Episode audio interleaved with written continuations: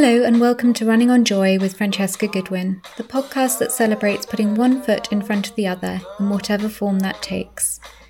This is a podcast that explores how we can live in a more connected, creative, and compassionate manner for the benefit of our communities, our planet, and our own mental and physical health. I'm your host, Francesca Goodwin, and every week I'll be asking a new interviewee what joy means to them. Running on Joy is ad free but if you enjoy the show, please do take a moment to leave a review and give feedback wherever you listen to your podcasts. You might also consider supporting the work of Running on Joy guest Dan Lawson through Rubbish Shoes and Rerun Clothing to end the cycle of wastage in the sports clothing and footwear industries. Follow at Rubbish Shoes and at rerun.clothing on Instagram for further information. how to compromise. You'll enter as a hero, but leave a fool behind. Whoa. Hello, everyone, and thank you for joining me. I'm delighted to welcome a young Norwegian mountain runner to the podcast today. They have placed competitively at the 20 and 50 kilometre distances and races across Europe including a recent fourth place at the Nice Côte d'Azur 50 km race as part of the UTMB World Series. They are an athlete for Satisfy Running and an advocate for the International Dark Sky Association, a group striving to protect a night sky filled with stars from light pollution as part of a shared global heritage. Their smile, as they push themselves to physical limits, is contagious, and I am looking forward to diving deeper into their experiences of the running community and life on the trails in Norway. So now over to them to introduce themselves further in the manner of their choosing. Oh, thank you so much. Uh, I'm Stian Dahl Sommerseth. It's a pleasure being here. Uh, thank you so much for having me. It's um, well, I'm a mountain runner, as you said, from Norway. Uh, I'm 26 years old. I currently live in Oslo, uh, and, but I come from uh, Tromsø, which is in the northern part of Norway. Uh, many like mountain trail runners will probably know the the Tromsø Sky Race. It's gotten quite like well, it's it's famous, but also like infamous for being technical and hard. And I haven't done it. I haven't like even run the course, but uh, well, that's where I come from. So it's kind of natural becoming a mountain runner uh, when you grow up there. I think. And uh, yeah, here in Oslo, I work in the Norwegian Ministry of Transport I'm graduated from like law school and I do I have no idea what I'm doing like most of the time, but it's like a little bit of politics and a little bit of uh, well road infrastructure management and uh, yeah a little bit of everything and a lot of yeah. run, a lot of run commutes to work as yeah as we were just talking uh, about yeah my mouth like my monday to to fridays are usually just like to and from work. And sometimes I uh, I take the shortest route to work, and sometimes I go for a detour uh, via the forest. I live in um, like I, my my from my like my doorstep. If I take like a long step out to the right, I touch uh, the first trail going into the mountain, so I don't like have to touch really at, at all. Which is kind of like which is super cool living in like uh well it isn't like a huge city oslo it's like definitely like Norway's biggest city, but in like European and global terms, it's a well, it's a very small capital. But like from the trail I have right outside my door, I can run for hundreds, if not thousands of kilometers uh, on trails. That's amazing. So you don't need any kind of road to trail shoe. It's just trails all the way. it's trail all the way. My uh, my commute is basically like all on road though. But uh, it's so nice to be able to because um, I, I, I started when I moved here I I lived in the like in the middle of the city and I had to either like run a couple of kilometers um, on roads or I took the like the tram or a bus or something to the woods and then I started. But I moved up here to be closer to the trails and I uh, I save a lot of time doing that. And like uh, the the money for like the the monthly bus subscription and such yeah, if you commute on foot, then you also well, it's the most sustainable way to travel, isn't it? Absolutely. Yeah, yeah, it's great. I mean, like it's actually the quickest way as well. Like Uh, the bus, like from door to door, is like 40 minutes with the bus, and it's like 30 to 40 minutes if if I run. So it's great. Do you know there's like that um a man versus horse race? You should do yeah. the the man versus bus race. oh, that'd be great. I, I, think I'd be awesome at that race. That'd be perfect. Especially like if I took the bus on the trail, then I'll definitely be winning. Yeah, yeah, yeah. right, that's the thing. We'll like we'll put our heads together and make this a formal formal yeah. race to launch at yeah. the end of this. Yeah. So what was kind of like your childhood like growing up? Well, I, I grew up in like northern Norway where mm-hmm.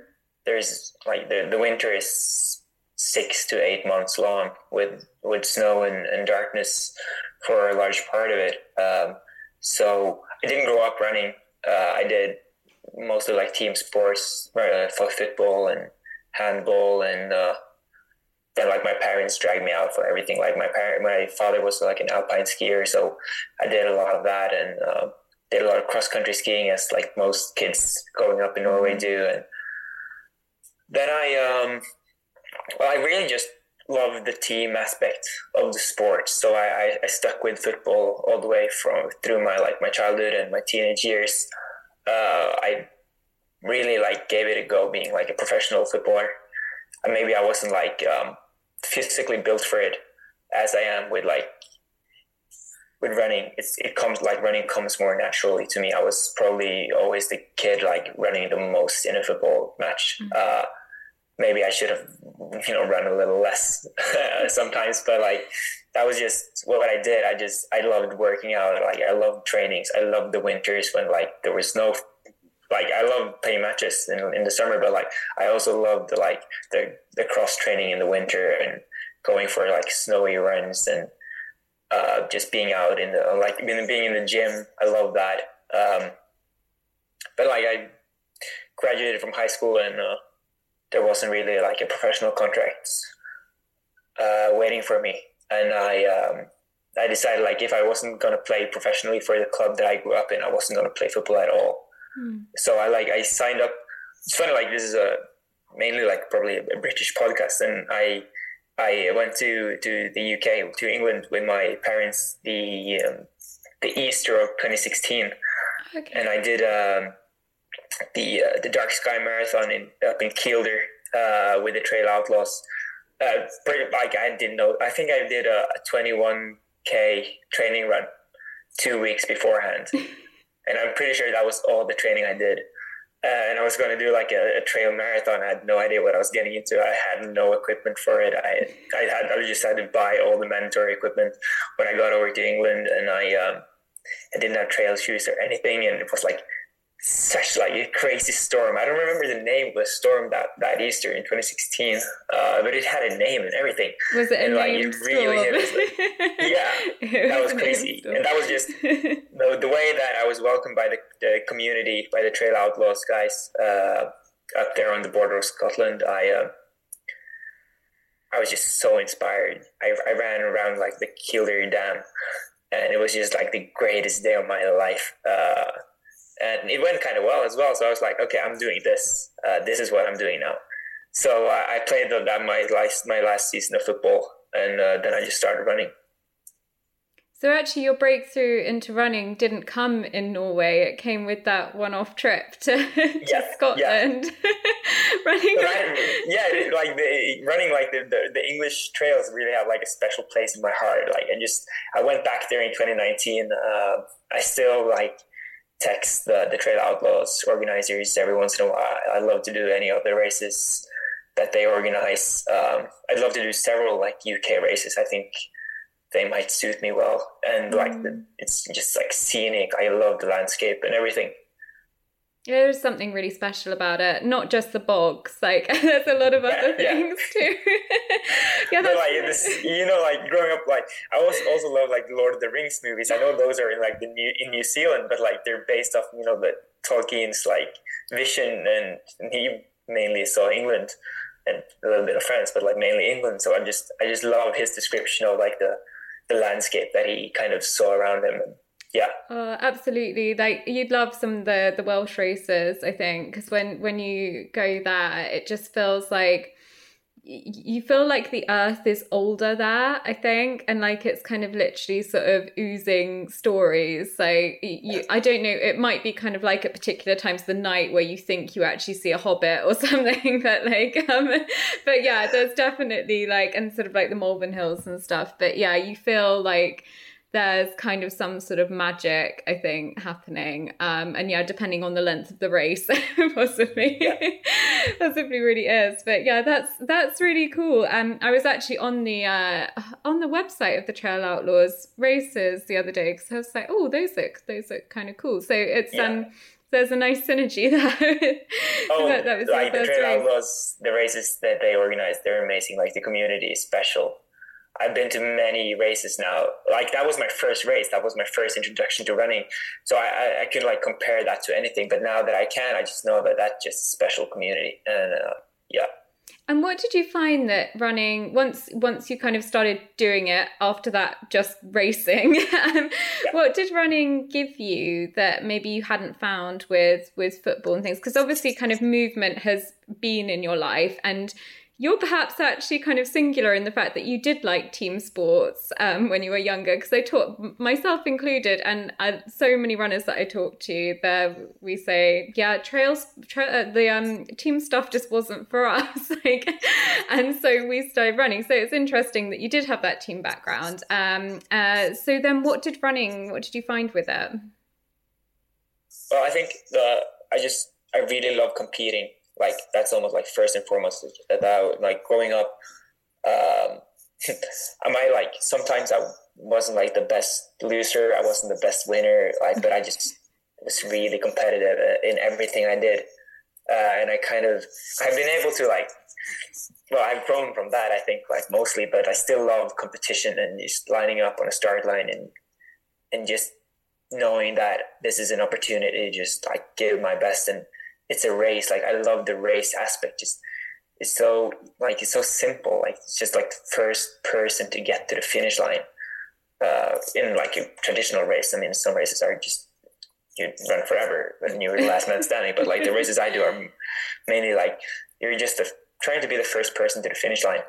Uh, and I love that. Like the thing that I loved about like team sports was that I was winning with someone or and losing with someone. Like I just love feeling that you know the the spirit that just we're together pushing for something, and sometimes we we win and sometimes we don't. But like you're with someone like in it, and uh, I think I I really like like that. But at some point, um, I knew that if I was going to like be a competitor in my as I like grown into like grew into an adult, I knew that I had to find a different sport and like and running doesn't have the the, the same team element, mm. but it still has the competitiveness. It's it's about winning. It's about losing. It's about dealing with it. It's about you know finding a community like and and, and pushing for something together because and that's really what like running gives me. It's just that opportunity to to keep on just competing and, and being like pushing for the same goals with all the other people on, on the finish line. I just love that the sense of, I mean, like it's an, an individual sport, but we're all on this like the start line, wanting to get to the finish line, and most of us really want to get to the finish line like before rather than later. Uh, none of us want to be out there for like a mission quest, or maybe like maybe someone do, but like most of us want just want to get to that finish line and i love the sense that we're all in it together. I mean someone are going to finish like hours ahead of other people. Like some people might not finish but we're all just doing the same thing. We're just moving our body as quickly as possible over various types of surfaces and in the same area and it's just beautiful i think. That's such a, a lovely description of it actually. And i think like we saw that that kind of publicly play out with UTMB so evidently this year as well, didn't we? With the kind of Matteo and Kilian kind of like they were competitors, but they were helping each other, and like the course record went because of them working yeah. together, basically. Um, and I, I think you really nicely summarize that. People see running as this individual thing, but we're only as strong really as the people around us, aren't we? So yeah.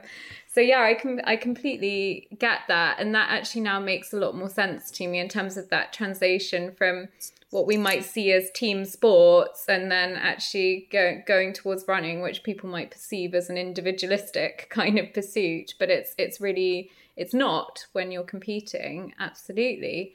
And so were you did you naturally gravitate towards trails um, once you kind of had that first taste of it? Yeah um like the first race i did was a trail race but um then uh one day like the third weekend of june or maybe it's the, the last weekend of june in 2016 i uh, I stumbled upon this like live tweeting of the Western States 100, and I had no idea what what that was. I had no idea. Like I didn't fully comprehend that people were running 100 miles mm. in one go. Uh, but then I, I just started go, like going down this rabbit hole, and I saw the pictures, and they were tweeting about this like this like newcomer who was running way ahead of the field, and his name was like Jim Walmsley, and Uh, and he had been really cocky in his preparations and in the interviews beforehand, but he was like going for it all by himself. The first time he was doing 100 miles, the first time he was out on that course in a race. Uh, and I was like, this is crazy. Like they're, they're not sleeping. They're not stopping for that long. They're maybe changing their shoes or putting in some like food or something, but they're not. They're just running super fast over trails. And so that was like, okay, maybe like that was when I realized that I want to run. Not only want to run, I want to run on trails for really long times. Uh, and and being from Tromsø and, and living in Tromsø at the time, that was uh, super. Like that was that was. It felt like it actually felt doable because I had the mountains, I had the trails. I could just like go out and do repeats up and down the a steep hill or a shorter hill or a long hill or just be out in the mountains for hours. Uh, and once I realized that I can actually, well, I didn't realize how hard it is to get into the Western States at the time, but like I, that was a problem for later. Uh, I just really knew that this is what I want to do. Uh, and, but at the same time, as I got into like the running community back in my, my hometown, I, I realized that maybe as a, 19 year old kid basically i shouldn't be like going for those kind of races. I can wait a couple of years at least before i start doing those distances and before i like start going out in the mountains for like hours at a time because even though like i lived my backyard was literally a mountain i hadn't really i i, I went on like mountain hikes with my friends and my families all the time but this was something completely different. Racing in that kind of like um, well in that in those types of uh, areas. And so I talked to a lot of like people in the, the the running community and they welcomed me and they told me like maybe you should start doing like the shorter things like the, the uphill races and the, the shorter road races and I got that and I, I enjoyed that as well uh, I really enjoyed running on the the roads uh, for the first couple of years, and then I did shorter amount races in the beginning. But uh, I always knew that the, the end goal was was doing the, the long trail races. And now that I've been doing this for a little over five years now, I think uh, I think I'm ready to like fully transition into just doing the mountain stuff and and I've started dipping my toe into the the ultra world as well. Mm-hmm. So that's cool. You've come over to the dark side. yeah, yeah, this is the dark side. But like, there's more fun in the dark side. I mean, like, that's just how it is. Oh no, absolutely. I mean, I I have so much respect for you because I think that um, there's sort of different levels of suffering, and actually, suffering is something that I want to come on to next. But um, because the intensity at which you race actually quite considerable distances so it's not kind of the 100 miler just yet but actually the, those kind of like in between distances that you do that require really fast running and intensity um, for a drawn out period still.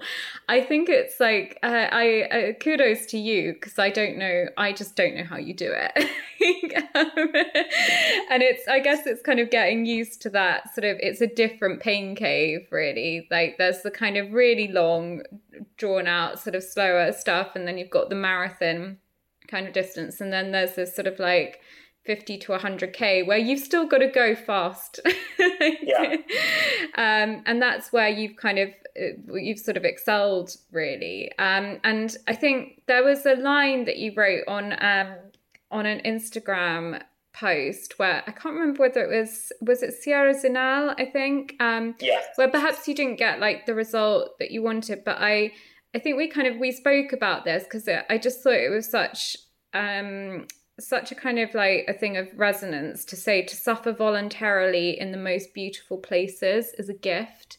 Um, and I just wanted to like see if you could unpick that a little bit, kind of like what what suffering kind of means to you. Um, and we'll kind of come on to the second bit of that in a sec. But yeah, what can you just um explain to me kind of like what you were feeling at that moment and and also kind of what that what that suffering is?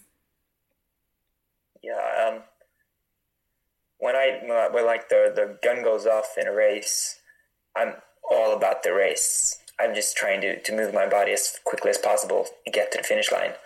Uh, and sometimes you know that and that hurts. I mean that's that's one type of pain, and and another type of pain is uh, is dealing with that process mentally, like during the race. But I think as I've grown older, I really gotten like a perspective on like my competitiveness. It's just that kind of comes, but now like I can race, and it either goes like it is like I either like do well or I or I don't. Uh, but what matters to me now is that I uh, is dealing with that. You know, dealing with having a good day, dealing with having a bad day, and that's where the perspective comes in. Like whether it's a good day or a bad day, I'm still like flying to, to Switzerland and meeting up with like a bunch of like-minded people.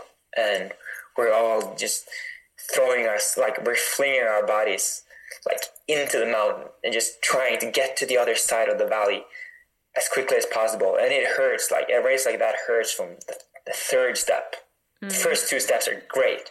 And then, then like, like the first like the third step you're you're seeing like Kilian like 100 meters ahead and you realize that you're nowhere near his level. You're barely hanging on to like this level. Uh, but I try to not think about that during the race. I just I continue flinging myself into the mountainside. Uh, and then the, like as I said the perspective comes afterwards. I just try to appreciate what I've been through. And uh, I try to think of the how lucky I am to be able to just to move to to see the mountains like this, to experience the the culture, to experience the community, to to get to the finish line, not have the day that I wanted, but be met with like friends and, and family and who are all like, that was great. I mean, that was great. And I'm like, ah, maybe it wasn't the day that I wanted, but like, I was still like, I still had the opportunity to do that. Um, so that's kind of where the finding the the perspective on on the whole like racing and competitiveness thing. But like in the race, I'm all about the race. I don't. I rarely find myself stopping and thinking about how beautiful the Swiss mountainside really is, or thinking mm-hmm. about the community in the race. I, I, should probably do that more often. But in like a shorter race like that, it's just it's the intensity is so high that I don't really get to I don't really like find myself allowing myself to to think in those think about those kind of things. So that kind of comes us afterwards. So when I sit in the in the bus back down from the mountain, I wrote that. Um, I think I wrote that on the bus back, um, just like a, an hour or something after the race. I'd been puking and like I didn't have my like I, I forgot to like bring a different pair of shoes to the finish line. So I was walking just around in my socks because the shoes that I had been wearing were like they were not feeling great uh, for some reason. I don't remember why. I was just walking around in my socks and in a daze, and it was uh, it was weird. But I, I kind of found that that sense of appreciation for what I've been through, um, and I think that's important for for all of us, especially like there is a lot of stuff in this world that is not great, not at the moment. There are things in this world that won't be great in, in 10 years. There are things that were terrible like 10 years ago and hundreds of years ago it's like i think when you're if you're as lucky as as i am you can you just got to have perspective on that thing especially when it goes wrong mm. And i guess also just being able to access these spaces as well is, is a privilege and a, and a gift isn't it yeah it really is um and i think like so you talked about the difficulty of like going from that that third step. What kind of gets you through those really tough moments in a race, or is it just a case of you're just thinking, just keep pushing? uh, well, it kind of de- depends how badly it gets. I mean, okay. some types of like of like bad spots you can you can kind of just like zone out from it uh, and and kind of like forget about in the moment and then you kind of deal with it later if it gets worse uh, sometimes of downs are well they're not you can't just like delay them until a later time you, you have to deal with them right there and then i think i find a lot of i try to find strength in in the competitive side of it i, I don't like that's i know it's like it's not maybe like the most nice thing to say. Mm. Like it could be more more like political correct, I think. But like that's I really find a lot of strength in not wanting to be beaten by the person behind me. Or mm. if I can if I can just stay with this person in front of me for like five more seconds or in four more seconds and three more seconds and two more seconds and one more second and maybe I lose them but there's always like in a race like for example like Sierre-Zinal there's I won't be alone in that race for, for a couple of years. I gotta I gotta get a lot faster before I can like before I gap everyone. Uh, that won't happen probably in in my lifetime. But um, I find a lot of strength in, in that. Uh, I hate losing. I don't wanna I don't want to give up one spot. I don't want to give up a one second on like a time I'm chasing or anything. Uh, and when that well, and that's kind of like the surface level. I think uh, I try not to think about anything else because uh, I think I'm a, I'm a very like emotional person, and if I let kind of other like thoughts or perspectives perspectives get a hold of me, then that can kind of like push me out of the, the zone I'm in, and uh, and that gets kind of well, it's not like it's not a, a reliable source of um, of comfort or energy for me. Uh, other like feelings I found. I really like my best races or my best football matches or my best uh, long runs or, or workouts really come when I go into it with like just like calm about like everything else in my life. Um, just being like emotionally centered uh, and yeah so i think that's really why I, I like i rely on the competitiveness heavily no, I think that's that's an interesting um, point because I find that um, some of the best runners, like they're they're lovely, they're lovely people and very kind of mindful and pretty kind of I guess zen in other areas of life. And I I got this from um, from chatting to oh I'm now gonna like unhappily forget his name, John Kelly. Um, so uh, like John is just such a such a lovely kind of quite introverted person, but also has that absolute iron steel glint that is like I'm out there to win. um, and that's what drives him. And competition can be the thing that kind of pushes us to do things that are outside of our comfort zone and that pushes us to go further and to test those limits of endurance that actually can make us better people, I guess, as well. And the kind of contrast between those really hard pushes and then kind of the the reflection that you can get afterwards and then also sort of the calm that can then be created in other areas of your life. I think that that does make that makes sense. I don't think it's kind of a, a paradox that can't be can't be balanced really.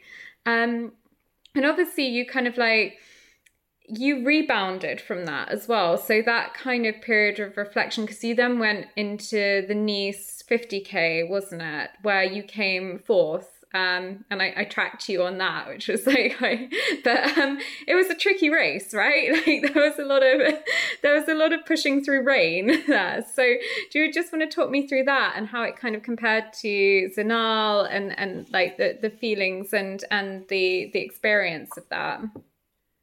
Yeah, uh, the the Nice race was my my longest race at the time. Uh, it was uh, I think it's like it's 60 kilometers. And then 60. me and, and, George Foster, who we were in the lead, I think, at the time, and, and we went the wrong way and made it a 62K race. Oh. Uh, but uh, that was, I mean, like, just like rebounding from Sierre-Zinal was, I mean, it was a bummer just having, not having like the result that I wanted, but like, I ran with with guys mostly that I don't run with on, on any other day. That was just an incredible experience. And I, I came into like the, the halfway point or, or like maybe, maybe a little longer as well, like in like almost like top 20, I think. Mm. And, and just being in that company was just so great and knowing that I can, I can stay with them for like half the race. And maybe next time 60% of the race, next time 70% of the race. And one day maybe I, I, I really stick it so I'm not like I don't really dwell I don't dwell on like not great days like that. I think there are definitely things that can do can go better and I try to, you know, solve those problems uh, until the next time I do a race. And for me that was the Nice 50k, uh, 60k it's called a 50k. So let's just say 50k, but like it was 60k. 62 uh, with the detour. yeah, 62. If you're if you're bad at following the the course. Let's round up to 70. yeah, yeah, you can make any like race as long as you want. You can just keep on going. Uh, but uh, yeah, that was uh, that was great. It was like the first UTMB series race that I've ever done. Uh, so there were like it was a pretty competitive field. It was in an area I haven't been running in before. I didn't know anything about the course. It was like the first time the first time the race ever was held. So I don't think any of us knew much. Mm. At least us coming into the the race from different countries and such. And um, yeah, it was a lot more technical than I thought it would be. It was just pouring down rain. Like it it didn't stop for one second that day. Like it rained from 30 minutes before the race started and it rained until I woke up the next morning. I think it was just like torrential. It was I re, like I ran in like the rain overpants that were mandatory on the day. I ran in them all the way. I never thought I, the first time I'd be doing a 60k race, I'd be wearing like rain pants. That was it was insane. I, I, I kind of I kind of enjoyed it. It was I just kept my legs warm and, and nice, but uh, that was uh, it was a brutal course. I was wondering, so like some of the photos of you with like the pants on and stuff, and I was like, it's really like it's quite dressed up for that yeah. race. Like, yeah. what is going on? I mean, I didn't think going to like the the uh, the, the southern coast of France would be uh, anything like that. I, I went there to have like a holiday, proper holiday, like maybe visit the beach the day after. but I like I actually ended up like uh, moving my uh, my flight uh, back one day. So because I, well, I could have been there for one more day. I just, like, my my body was beaten up and, and the weather was not great. So I was I'm heading out. But uh, it was a great. It was like a great experience. My first my first race, international ultra race like that. Uh, I ran with George uh, Foster. He's a UK. He's in Thailand now for the, the world champs mm. for a large portion of it. Um, it was like rocky. It was muddy. We were slipping all around. The course was not marked well. The, the, the one turn we missed that ended up like costing us like 20 places, I think, uh, was I, well, I'm surprised if more people didn't make the wrong turn there. Uh, maybe they turned around quicker than us, but we were just like going so fast. I think we just completely forgot about that.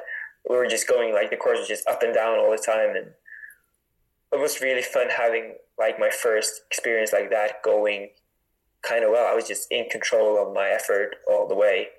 I uh, I, def- I was definitely feeling it from like 50 to 60k, but I think it, it couldn't have gone much better. It was just the a great experience. Maybe like I shouldn't have made that wrong turn, but that's like that can happen to anyone, and it's going to happen. Like it's probably going to happen more times, and it's just something you gotta like deal with on the day.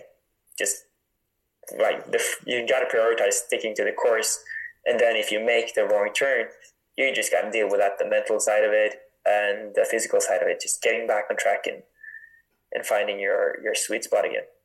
Yeah, and I guess that's where sort of the the problem solving aspects of the sport come in as well. That you know, all many of these courses are really well marked now. They're kind of the the slightly shorter trail ultras, but yeah, there's always going to be things that go wrong. Maybe it's nutrition, maybe it's getting lost. Like, but you've got to find some way of getting around it. Otherwise, no one would ever finish yeah. either. Yeah. So, but what a what a comeback! And what were the fe- well, How did you feel afterwards, other than like get me out the sodding rain? oh, I had the well. It was a really fun day. If I can tell, if you have time for the whole story, I uh, we, we had to bring our phones. There was a lot of like mandatory gear, and we had to bring our phones. And uh, on one at like the, the 40k mark or something i fell uh, i tripped and my I, I smashed my phone because my phone was like know my like a chest pocket in my vest and like rain or water seeped into my phone it was like it died the second i fell so i got to we were running from a town called uh, menton i think into Nice uh, and my hotel was in menton so i got to the finish line uh, I felt like I was beaten. I was like beat up, and I was glad I was not. I was glad. It, I was glad it was over, or like I was happy with my performance, but I was glad it, I didn't have to go like ten more kilometers or anything. Uh, but then I realized like I don't have a phone, and my phone was my well, it was like my one way of connecting with the outer world. Uh, but it was also my credit card and uh, and my ticket to get back home and well, it was a lot of things. Uh, and now I'm in France. I'm tired. I have like one set of clothing in a city I don't live in. So it was great. I had some like food with with George, uh, and then we uh, then I set out to find my way back home. I stopped by every phone store, like every phone repair shop in this. No one could help my poor phone. Uh, no one wanted to sell me a phone for free. Like, no. why? So I borrowed the phone. I, I, I approached a, a, very nice French girl in the, uh, the, the, finish area, and she let me borrow her phone. To uh, so I called my mom and just told her I'm alive, but you probably won't hear from me for a while. I, I just got to get back from France. Uh, so that's it. And then I uh, I couldn't fix my phone, so I managed to um, swindle my way through like the the gate that I had to have a ticket on to get to the platform to get to the train back to Menton. I, I, I told them like I was I had was doing this race and I had to get back to the start and they were like yeah sure you got to get back to your hotel um, and then once I was on the train there were like this ticket um, like control they were like checking people's tickets. And I was just limping parallel with the guards constantly on like the 40 minute train ride. So they couldn't stop me because i was just constantly moving like limping at the same pace as they was like up and down the, the like the two floor uh, train. And then i got to menton and i got to the hotel and i just had a great like 24 hours or something without connection to the internet or anything. And i'm like a super internet addicted kid. So that was quite the, the cleansing uh, I was on, and I had like my luckily I had like some like cash in my hotel, so I it, it went well. But that was the that was my experience after that race. I just I wasn't able to like process the experience until like a couple days after because I was just constantly solving these like problems of not being connected to the internet for like 24 hours afterwards. You were stuck in limbo with nowhere to go. Yeah, yeah, that was a, yeah. with with waterproof trousers, so so. my trousers, I can wear I can wear them. If nothing else. oh, I know. Like the public transport after a race is just always horrible as well. If your legs are like, because you can't get anywhere very fast. So I can only imagine what it was like. Oh, you but, um just coming on now to so you you were beaten up after that but like on on a high with it. Um obviously you've just come back or just about come back from um festival de templars. Um i think i've just completely botched the french pronunciation of that which was 100k and we did kind of we we had a chat after you um after you had a dnf there so it didn't finish. Um and I just wondered if you could kind of talk a little bit about because you you discussed a bit before about kind of that you you win and you lose with people. And i just if you're okay with it just wanted to kind of focus on that sort of the failure bit and how you kind of process that um after you'd warmed up in whatever van picked you up mid race yeah. I like like dnfing is sometimes viewed as like a you know, you like you don't want to be a DNF DNFer. Like once a DNFer, always a DNFer. Mm. I don't think that's my take on it at all. For to me, it's like sometimes you like it's what you said. Like sometimes you win, sometimes you lose, and in running, that's that can mean a lot of things. This time, I I I lost. Like I didn't get to the finish line. I, that was my main goal, getting to the finish line, uh, and I didn't do that. But instead, like I, I was still healthy. I can I could run a couple days after there were a lot of like good things about DNFing. I could have completely wrecked myself mm-hmm. for the sake of finishing that race. And I just think that you just gotta, it's like an individual thing. You just gotta see like what you get out of it. And um, so what happened was it was my first 100K attempt. I gotta say now. uh, and I, uh, I mean, I had, I think I could have done really well if I, I saw no like reason it could go. I think I think like when I go into a race, I can't really focus on how bad it can be, mm. uh, especially when it's something that I've never done before, because I have no idea how bad it can be. Like it's just like speculation, and speculations get me gets me nowhere, uh, and not really like speculation about how well it can be doesn't get me anywhere either. It's just trying to look at it like in a rational way. What is the problem you're trying to solve? It's running 30, 30K longer than you've ever done. Okay, how do you do that? You try to, you know, practice your nutrition, practice your running for long times, and you can't like duplicate. You can't just run 100K in training and then go like, okay, I can do that another yeah. day because you have no idea if you can do that another day. There are so many things that can go wrong. So we tried to like focus on problem solving. And the gun went off, and I was running with my my best friend, who's also in with me, um, which was amazing. Like, just it goes back to the the suffering in the most beautiful places. I mean, suffering with your best friends. Like, how great is that? That's just that's just great. That's just the, kind of like the team thing that I for like that I loved about football. Just getting a result with your your with your best friends, your teammates, whatever it's such a good feeling. Like you're in it together. You win together and you lose together, and you're still together. That's the important thing.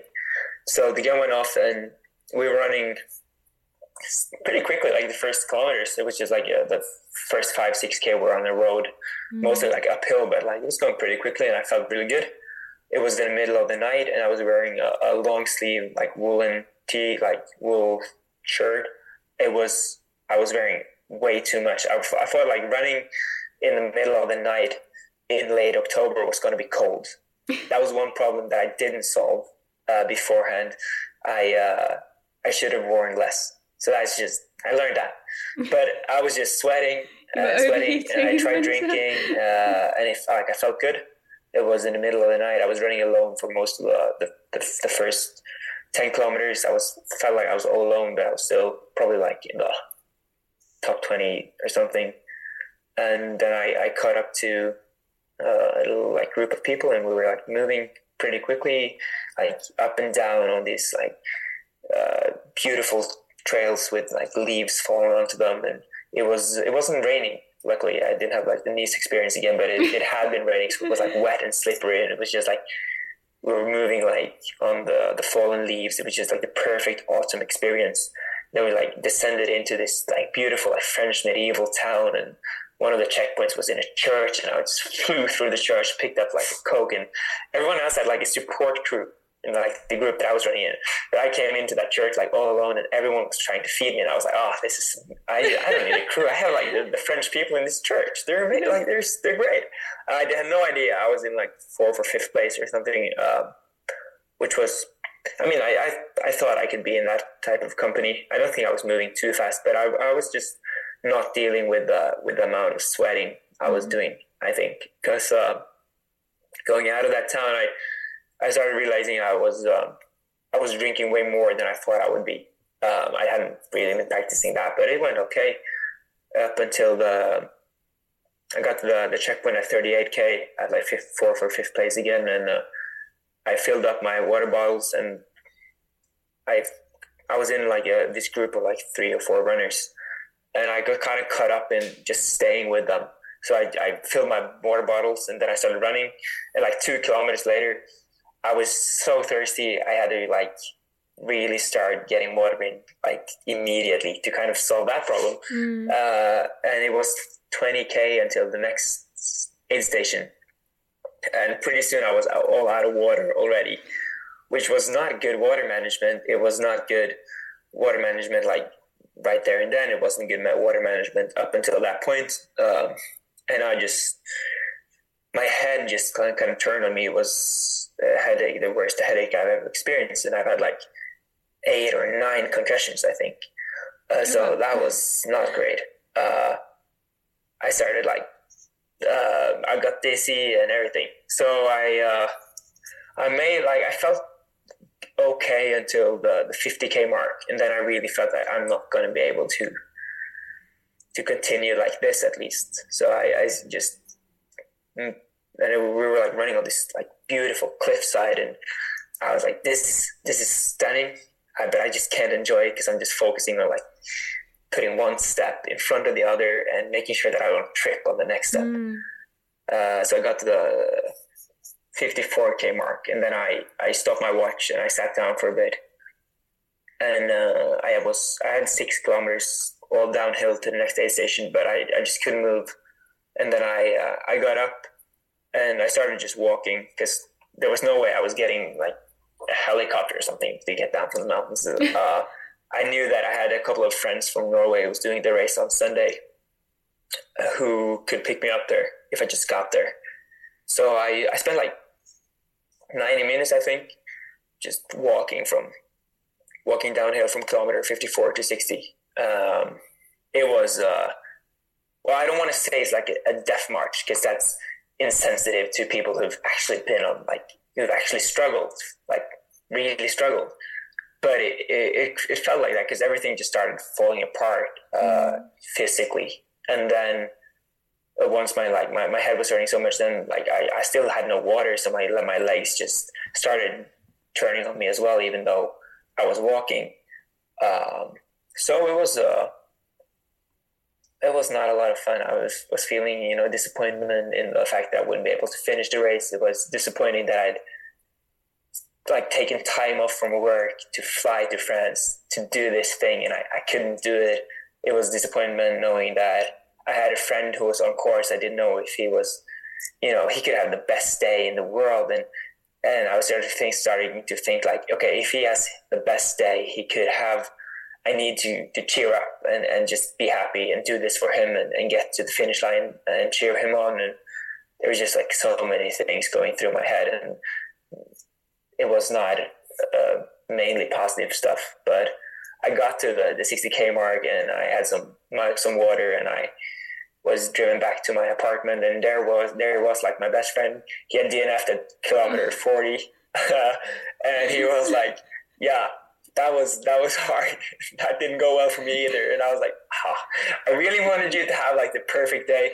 But now that we're here, I'm glad we can kind of be in this like team DNF together. that that that's the best way we can like. That's just the best way we can deal with this right now. And we just we really did. We just had a, a good time.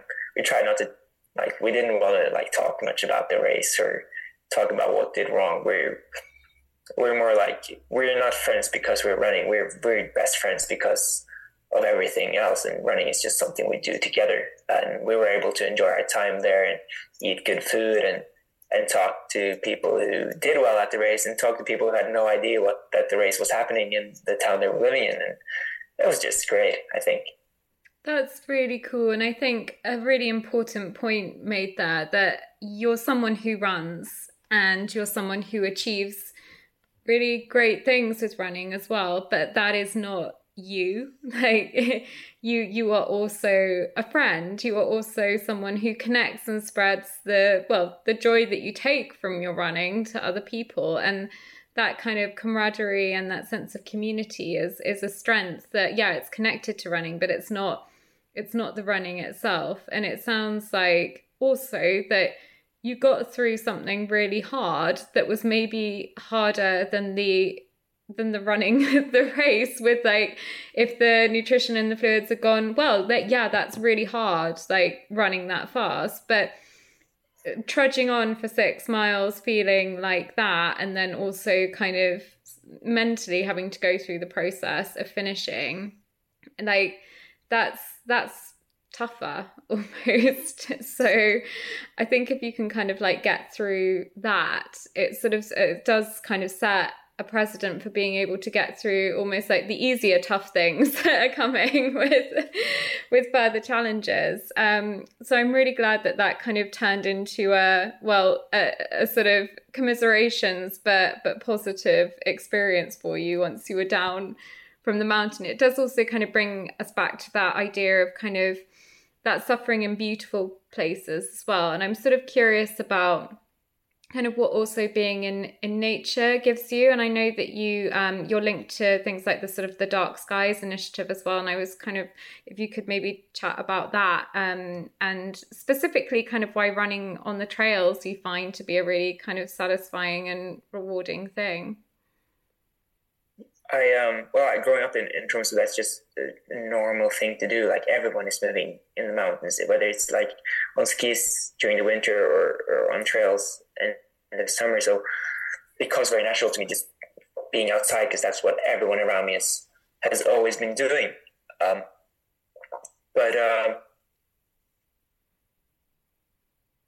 I think, and I always think when I go back to Tromsø now that I'm living here in a much bigger town and it, it, it, doesn't have mountains. It has like hills, but like I go back and I feel this sense of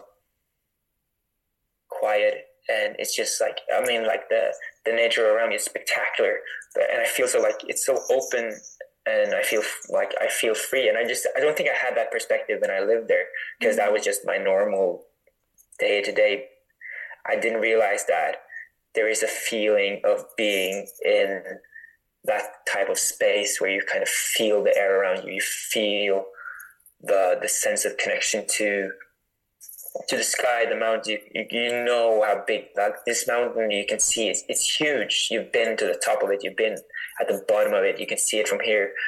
There's like these kind of like perspectives you get when you surround yourself by by nature like that. So that was that's been kind of hard moving here to Oslo that doesn't have the the same type of the same type of space. Like it's more of a big city. It's, it's like tall buildings and, and hills and there's like the ocean is right there, but like you can never really like see it because you're never like high enough to to really experience what it's like just seeing the openness of the sea. Um, so I think like my connection to nature and, and everything it means to me comes from the place that I grew up. Mm. And even though I, as I said, like in the introduction, like I, I love the UK, the scenic areas, like the hills there, they're just so stunning. And I've been to the Alps in the winter, in the summer, and it's spectacular. And I've been to the southern France now eh, with the rain apparently.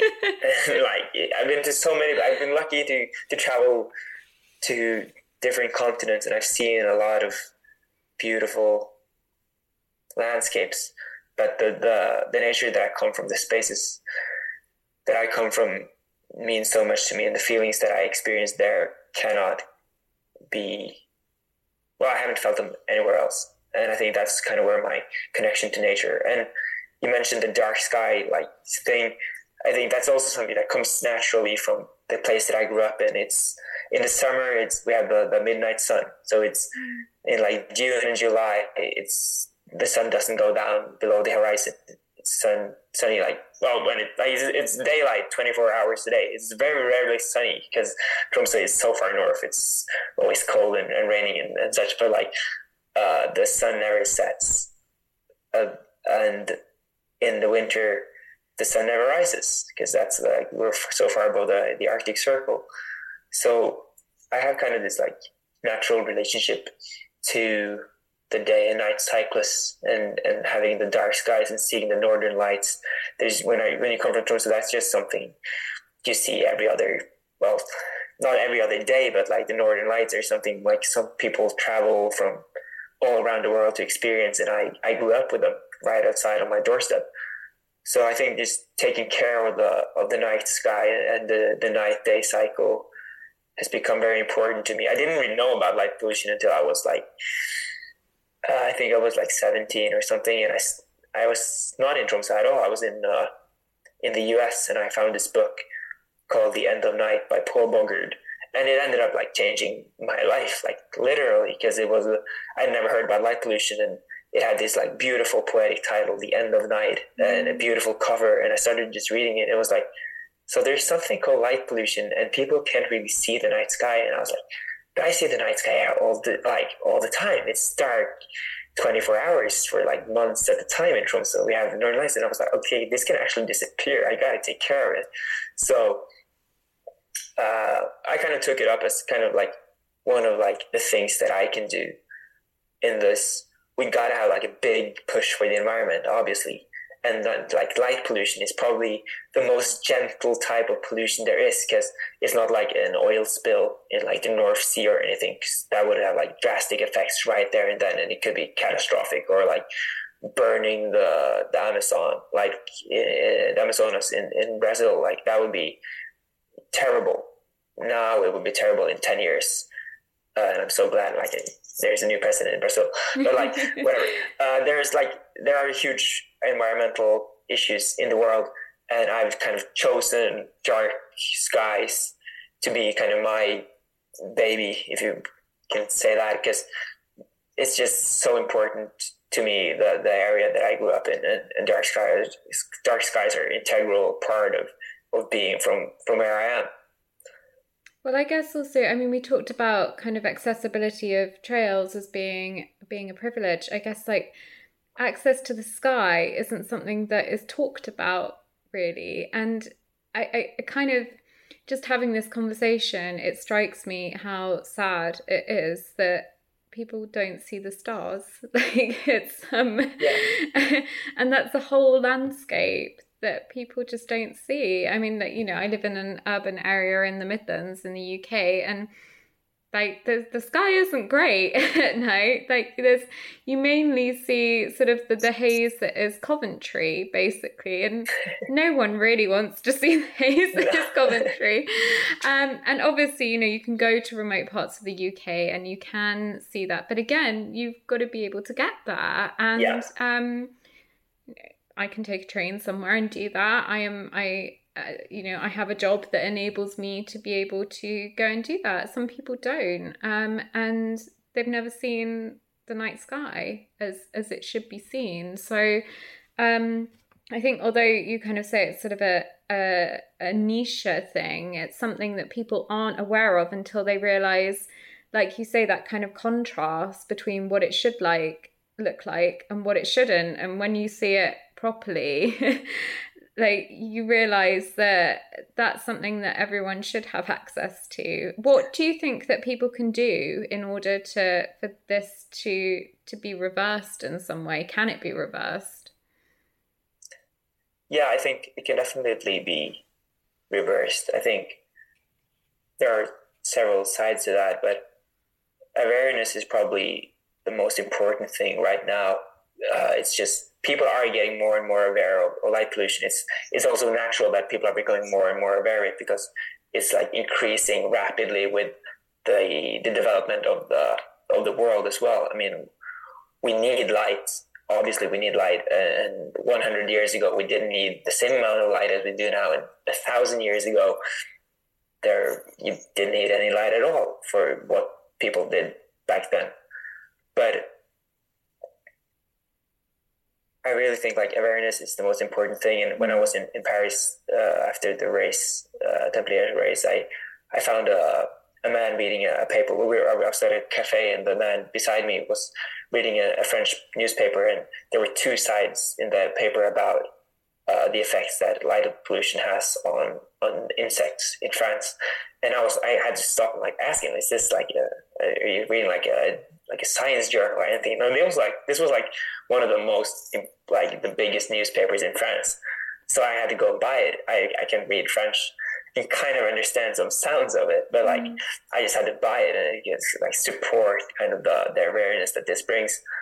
But um, I think the, the the most like the funny thing about light pollution, even though it's like a small problem, um, it's something like everyone can do something about it. It's not like an oil spill, as I mentioned. Like there are very few people in this world who are like actually responsible for oil spills. It's like a handful of people, I think. I have no idea, but like I gotta say, it's like 28 people in this world would be uh, is responsible for like the oil uh, for like potential oil spilling.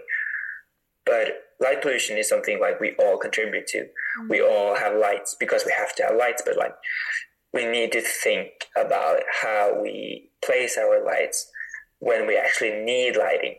Um, because it's there are so many benefits to not especially now with like the energy crisis we're having in Europe, just turning off your light if you're not using it, it saves you money. It helps. It like if you really want to look at it from like a super like geopolitical sense, you kind of help fighting against Putin in Russia by turning off your lights because you keep like the the, the, the prices down, and that's mm. he wants to drive them up. So there's so many benefits to doing that. Just being aware of, of keeping light where it should be, where it's needed, and not letting it spill into the the dark sky above you. Because we've all lost, especially like us growing up in in urban spaces or cities in Europe, we've all we have no idea what a connection to to the night sky means to us. Really, I mean, just hundred years ago, people people could have like a genuine connection to it, a genuine relationship to it. Like all of our like religious histories, all of our like myths and fairy tales have some connection to like the skies above, the stars above. They're in like the Lion's King. They're in. Uh, I mean, like Hamlet when he's trying like the first time he meets his like ghost father, he's like looking into the night, like the dark sky, and it's night in like every story. And it just means so much to people. I think from like the from you know like i mean like the bible like the first words like and then there was light or something like the connection to our dark sky means it's such an integral part of living and we have no idea what we're missing by just like building roads everywhere and lighting them up or, or like lighting up like oil rigs to uh, that like disrupts the cycles of like fish and stuff in the, in the sea and we're just like we're developing our world, which is great, but we're doing it at uh, the costs of uh, like an unknown cost. We have no idea what we're missing. So I think just being more aware of it and, and controlling the life sources that we can control is the first and, and the best step that we all can do something. And then like we can also like take it one step further and like talk to our like policy makers and, and, and stuff like that. But I mean, if you can just turn off your light when you're not using it, I think that's a that's, that's the best step, the first step, the best step. it's a pretty good first step, and as you say, talk, talking about it so people are actually aware of it. And I think you put that so beautifully as well in terms of the awareness of how it's part of our story, it's part of our narrative, and actually that that kind of ties into the rhythms of movement on on foot as well um, and how we move and how we move with our surroundings and our environment. Um, we've got so fast but also like so slow in many ways and actually moving moving in a more mindful manner in in tandem with nature is what we're meant to meant to do. And sometimes you know actually sort of taking a step backwards is is what we need to do to go forwards and actually you know be be more attuned to these things. Um so thank you for sharing that and and hopefully it's kind of hope a conversation that is now getting a a broader audience as well. And if you've got a little bit of time, um, who's, who's spoken so so beautifully on lots of things. Um, I just wanted to kind of also discuss that's obviously really part of your culture and kind of growing up as well, where you have. Um, we've discussed a little bit about kind of like the sort of like the British kind of versus sort of Norwegian kind of running culture as well. Um, I'm going to sound really old now by saying kind of like that you kind of have quite a sort of creative and kind of cool relationship with how sort of running is presented, and it feels like a real kind of community. And you're obviously also linked to kind of satisfy. Um, and I just thought it'd be good for you to maybe like talk about that and kind of how running sort of fits into culture in Norway. Um, what does it mean to your friends as well, and like what what does the relationship with Satisfy as well give you?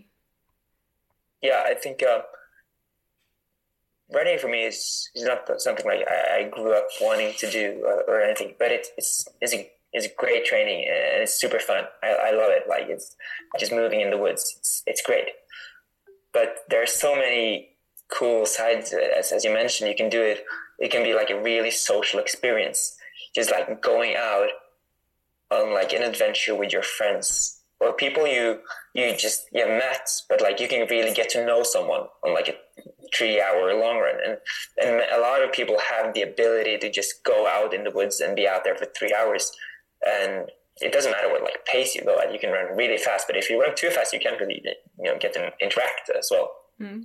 so I think there there's a social element to it, which means a lot to me. I, I know I've got to know so many amazing people who told me the funniest stories, the saddest stories, the the most inspiring stories, like out on the trails, and uh, there I had some real touching moments, just like sharing the. I mean, like some of us, like we go for runs when we're not doing other stuff. Like we run when we're not at work. Obviously, like if you're not a professional runner, that's you, you go for a run when you're not running. So you can, when you're not working, I think I meant. So you can like you can kind of you can de- have like debrief or you can just like vent. It's just like socially, it's it's a, it's just an amazing thing to do. I think. Uh, and I'm so glad that I'm able to do that. And I think if I wasn't able to run, I, I think I'd find some other outlet for that. But I think running is such a perfect way of of it, sharing just not just the, experience, but sharing parts of your life with the person. Um, so that's kind of the social aspect of it. The, the side to, to satisfy and like the cultural side of it, we running is a super simple sport. That's super cool about it. You're just moving your legs and you need you don't really need anything. We have barefoot runners. We have probably have naked runners. I don't know any of them, but like you can probably you can run naked. Uh, I think there like, was someone quite naked at Javelina, this the Javelina hundred. I, I, saw the picture. I think there I think was a naked runner. I yeah. think it might have actually been a. I think he was wearing a thong, but like I didn't yeah. really kind of want to delve too far into that because I just thought the chaffing must be like, oh, I yeah. really hope you were naked in a way. if you gotta zoom in on a picture to see if a, a person is wearing clothes when he's running, do you don't have to zoom in. You can just kind of you can guess what is. It's, it's not important, but I think. Um, I've always been interested in, in like any, any, type of culture. I, I've tried so many different sports, and I love the the culture side to most of it. Um, the fashion side, the the music side, the mm. there's so many like, especially now with social media, the last twenty years, music and sport and fashion they all tie in really together like every like famous footballer has a really famous musician's like friend and when he's when he or she is like getting to the stadium before a match they're wearing like their most fancy clothes or like super cool outfits. And with satisfy i'm able to have a, a like they're fantastic. Their their clothes are sustainable. They're they've made this proper quality and you can feel it. But they're also like super aware of their position in the market and they're super aware of like what kind of power they have in, in how they design their clothes and, and what they actually do. And they they're like really in tune with with culture with fashion with with music with with sport itself with design and everything. And i think in this like social media age we're all able to express ourselves literally how we want. And there's a niche community for any of us. Like you can find a community for or if you don't like you don't have to be like this is kind of insensitive but like you don't have to be alone mm. in this day and age. There's always someone because we're all so connected.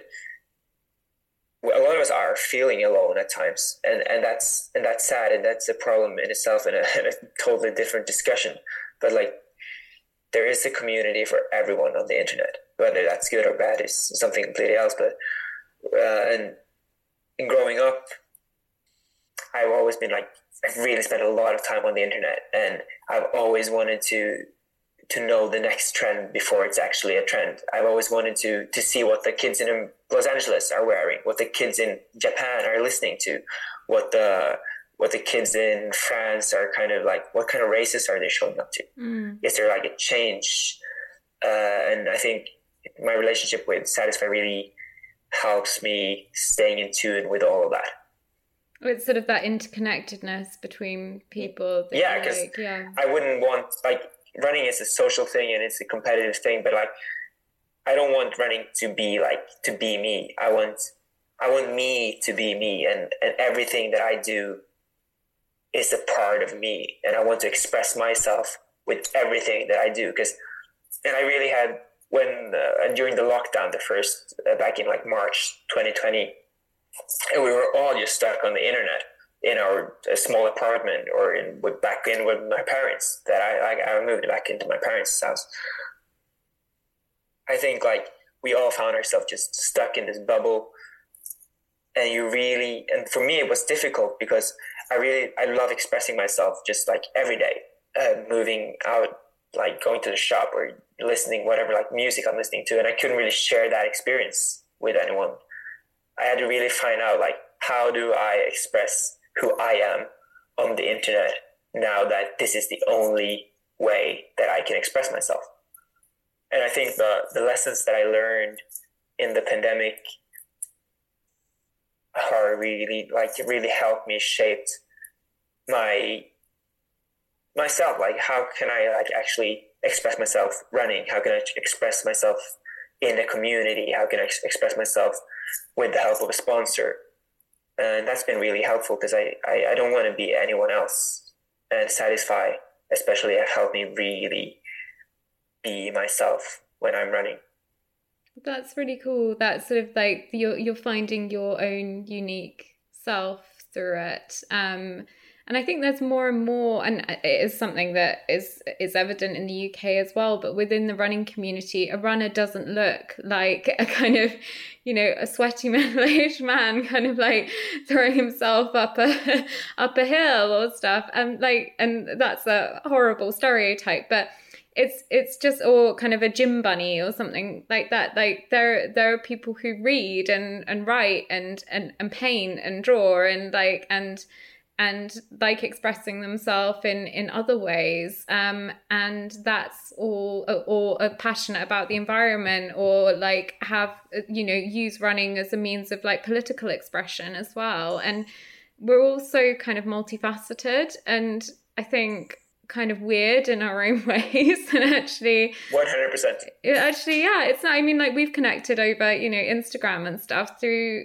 through sort of like sharing interesting kind of visual images and things and like and that's that's all to the positive i think and that's how how kind of social media can be used in a really cool way to to connect people with similar interests and things. And it's those kind of i mean like i work with sort of like PSHE and kind of well-being in the school where i teach and that i try and kind of balance all the kind of the negative things of social media with all the the positives. And i think that's a really a good way of putting it that it can be a creative expression and a way of yeah con- connecting fellow unique weirdos together to, yeah.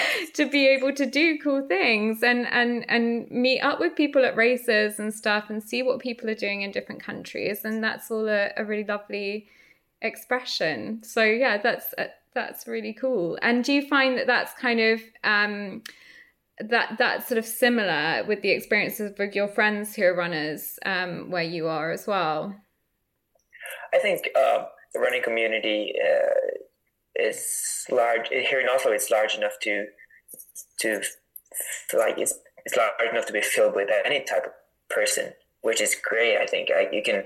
I just was on a, like a a group run today, and there are all types of different people. Some people don't care about social media at all. Some people love running because it's a way of like staying healthy. Some people are doing it to compete, uh, and I think that's it doesn't matter like to me it doesn't like matter why you're doing it like mm-hmm. i just it's still a community and if you don't want to use running for that it's fine i i take up a lot of space i think sometimes just sharing images and songs and, and videos that people have no probably like many people have no relationship to but sometimes i i find i can connect with like super niche things or like weird tidbits here and there with people and, and that is like a super genuine connection because it's something super weird. Um, and things get really really weird.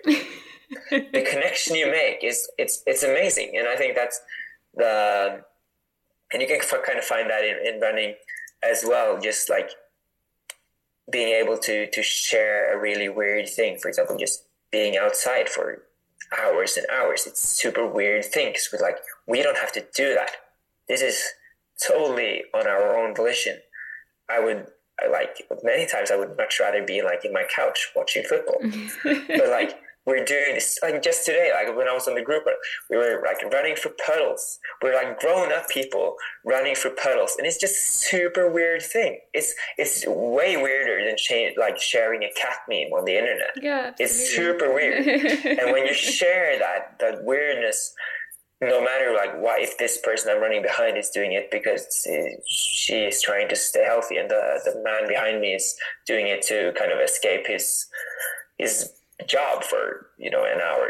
It doesn't really matter because we all share like sharing that experience, and the weirder the experience get, it, it becomes more special, and the more special experience get, it like it's kind of like it's it's it gets more sticky. You know, like we, the weirder it gets, the stickier it gets, and it kind of like cements us together.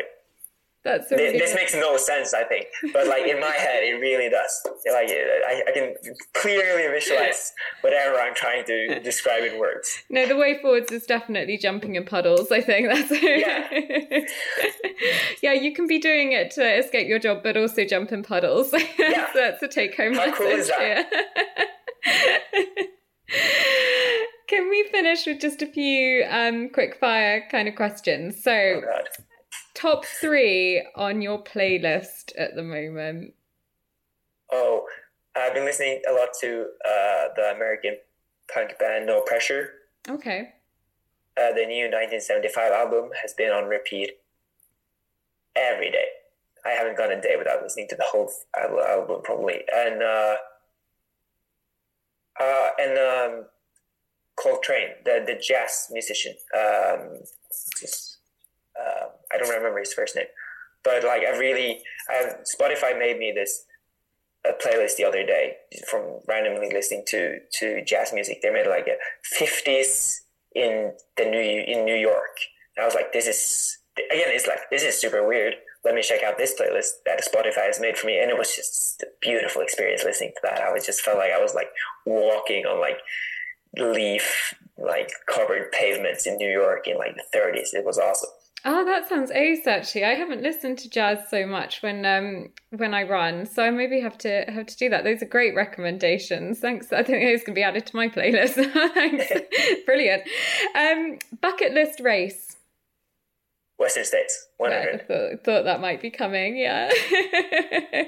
I was actually watching the um ah. Uh, what is it? Um, like the first film that was made. It's on YouTube about Western yeah, States. Unbreakable. Yeah, that's it. Unbreakable with like a really young Kilian on it, and Yeah. it's just and he's running like the weirdest spandex thing that I've ever seen. yeah, It's, uh, the white. It's the white spandex moment. I I asked John Kelly about his thoughts on white spandex, and I don't think he quite knew what to say. But it's, a bold move. It's It's a very bold move. I respect it though. I really respect it. well, like we'll hold our breath for what kit you choose to wear when you get to Western States. I think there's a there's a bright future. Might need to chat to Satisfy about that before you go out there. Oh, that's a great idea. Oh, wow. um, place you'd most like to live Back home in Tromsø. back home in Tromsø. I, it looks like such a magical place to be. Really, really does. Um, Yeah. If I if I've ever win like a lottery or something, I'm buying like a block and I'm like hammering down all the walls and I'm getting all my friends to move in with me. And I'm buying and I'm like I'm getting cats. Maybe, well, maybe they don't like. Uh, some of my friends don't like cats. I'm, I'm, I can, I can have like my, my parents have a cat. I can just go back to my parents to be with a cat. um, lots of puddles around the place as well to go Yeah, jump in. yeah. Absolutely. um, so what's next for you? In running, Oh, just like we can we can do. I mean, we've just planned out your future future Oh, like right, life are, with you like yeah. where you're gonna live. But yeah, Uh, running um and uh, yeah, life in general. well, it's uh, getting back into the my next training block for um, for the winter, and it's uh, having uh, a month and a half more work before my Christmas holiday, and then I go back to my my parents in Tromsø. So that's next. So you'll be able. Will you be doing some training there, sort of like skimo and stuff over the winter, or? Yeah, probably some skimo, and um, I also do like a lot of running on, on the snow-covered mountains as well with my friends. We well, we we don't run, we we hike up and then we slide down. Really, that's it. We love doing that. And sometimes we just best. we do that without headlamps as well, and just have like uh, the a race to see who can who can get to the finish line uh, or back down from the mountain first without you know crashing into too many trees. Is It's, that uh, where the it's like- concussions come from? You said that you've had concussion like four times. Is Oh, that from the, yeah, I've actually the like every time I come into the doctor's office, uh, my doctor is like, another concussion. And luckily, I haven't had one for in a couple of years. so, do you have any races already planned for next year, or are you still thinking about it? Yeah, there's one race I haven't like. This is going to feel super like a professional runner thing, but I, I, I'm not announcing it right now. But Okay. it's my first race of the season uh, will be announced at a later date. But I'm definitely doing because the Norwegian Trail Mountain Ultra uh, Championships are in Tromsø next August. Oh, okay. So I'm definitely doing that. But there's some fun, fun things happening before that. Oh, keep me posted then. I've got to tempt you over to the UK as well to do some Yes. more races over here, I think. But I'd love that. That's really cool. The race in, in Tromsø, like I, I, I looked at it um more after you said about it. and was like, oh, that one looks quite nice. um, I, I not necessarily like my my type of fun, but um, but definitely up your street. Um, and my final question: um, What does joy mean to you? Joy means finding um, just calm, peace, and and enjoying the the things that I do and the things that I experience more often than not with someone else. Not because I, I, I you can definitely experience joy on your own. It's like sitting alone reading a book. That's amazing sometimes. But like I think joy is is amplified often by friends and family and I'm really lucky to to be in a place in my life where I have a lot of people to to share my experiences with, and that brings me a lot of joy. That's lovely. Thank you for sharing that, and thank you so much for your for your time um, and and for agreeing to this. Um, no idea what people are going to get from conversation. It's just like two two two friends sort of like having a chat about life and running um, and things. Yes. But it's been really interesting just to get get the perspective of someone who is a kind of rising star in the sport and also just brings so much joy through the manner in which you share and talk about your experiences both the highs and the lows and also just getting kind of insight into into a whole kind of community and culture around running that is maybe a little bit different to the one that that UK listeners might experience and to also just hear about the ways that you are using using running and the audience that you have to connect with people in a really positive way. So I just wish you nothing but the best, and there's be so much excitement to watch your your journey unfolding um, over over the winter with the cats, and um, next and next year with all your adventures, whether they be you know successes at finish lines or or failures. So um, so just to kind of formally end the podcast. Um, thank you so much. Um, and where can everyone, if they want to follow you um, on social media, where is the best place to do that?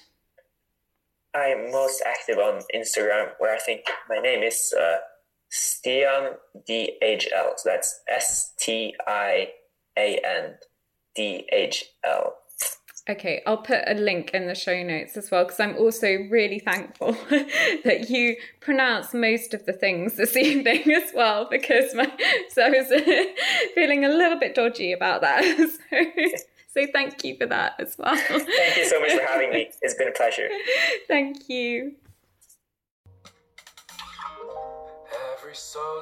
I am so grateful to the community that is growing around the podcast. And if you've enjoyed today's episode, I would so appreciate if you can share it with your communities and help spread the message of support, perseverance, and joy further.